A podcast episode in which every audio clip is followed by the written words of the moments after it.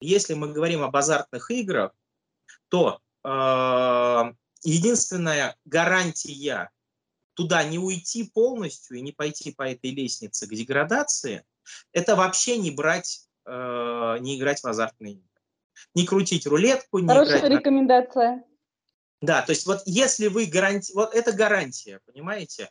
Mm-hmm. Если вы не будете делать ставки, вы никогда не деградируете до того, что вы там свою квартиру заложите. А если вы будете делать ставки иногда, mm-hmm. ну так, рождения, может, там раз в полгода или раз в месяц, то вот ваша защита, каждая ставка, это значит удар по защите. Угу. И какая И кто знает, когда она рухнет. Да, никто не знает. То есть вы можете бить ее всю жизнь, она не рухнет. А может, в какой-то момент она рухнет, и вы побежите там.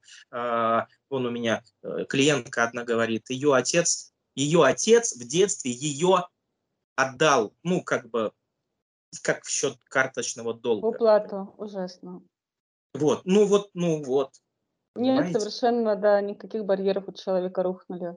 Михаил, да. а вот эти вот танчики, которые вы упомянули, это же вполне безобидная игра. А как можно э, отличить игроманию от э, увлечения, обычного увлечения? Значит, это не безобидная игра. Угу. Угу. Мы смотрим на факты, да? Факт такой, угу. что куча взрослых, нормальных и так далее, постепенно сходят с ума, играя в танчики. Они не с детьми идут гулять, а играют в танчики. Они не с женой вечером идут в ресторан, в кафе, там, играют в танчики. Они не на работу идут, а, а сидят там, играют в танчики. Да, не все. Но еще раз, если бы это было безобидным, то и таких бы проявлений не было. Поэтому игра вполне себе обидная.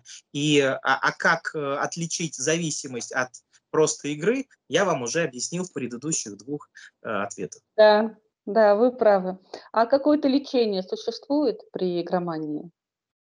Как-то можно помочь ну, хотя бы семьям, чтобы их близкие не уходили вот в этот иллюзорный мир? Ну, э, значит, э, во-первых, слава богу, насколько я понимаю, э, игроманию все-таки ввели в реестр заболеваний официальных психических расстройств угу. относительно угу. недавно. Значит, это первое. Второе, но пока наши там условные наркодиспансеры начнут выдавать справки игроманам такие же, как угу. там наркоманам, э, пройдет, конечно, еще кучу времени.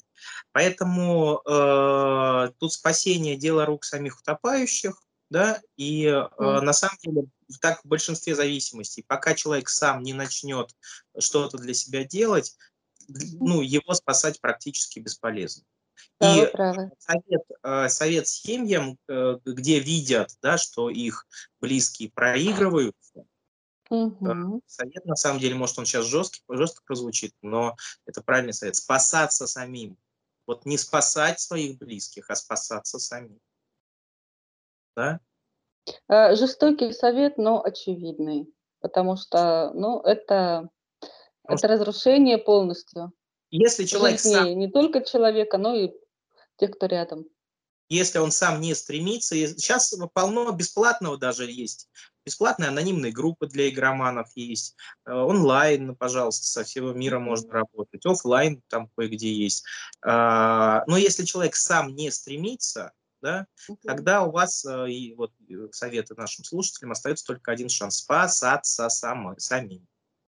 Спасибо, Михаил. Если он сам стремится, сам к чему-то, тогда, конечно, его можно поддерживать, вместе с ним можно ходить на группы. Есть программы так называемые для созависимых, это близкие зависимого человека.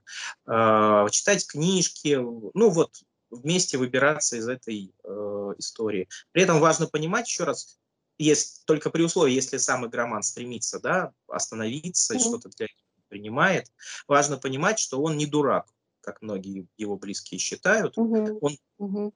у него психическое расстройство, которое Понятно. с тем, что он теряет контроль и э, не может противостоять вот этой внутренней тяге болезненной, психологической угу. игре.